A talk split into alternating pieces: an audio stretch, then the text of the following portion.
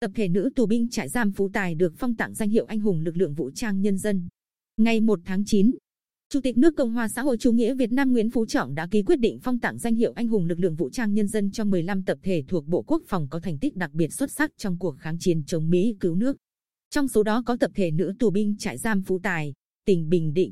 Trại giam Phú Tài, nay thuộc địa bàn phường Bùi Thị Xuân thành phố Quy Nhơn, do chính quyền Mỹ Ngụy xây dựng khoảng tháng 5 năm 1967, là nơi giam giữ tra tấn gần 1.000 nữ chiến sĩ cách mạng trên khắp miền Nam. Sau cuộc tiến công và nổi dậy xuân hè năm 1972, địch chuyển nhà tù này vào Cần Thơ.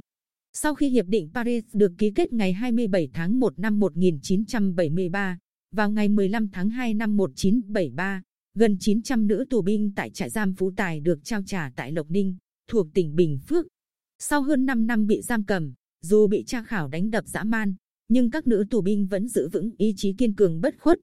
Hơn một nửa số nữ tù binh bị thương tật suốt đời, tám chỉ đã anh dũng hy sinh trong tù.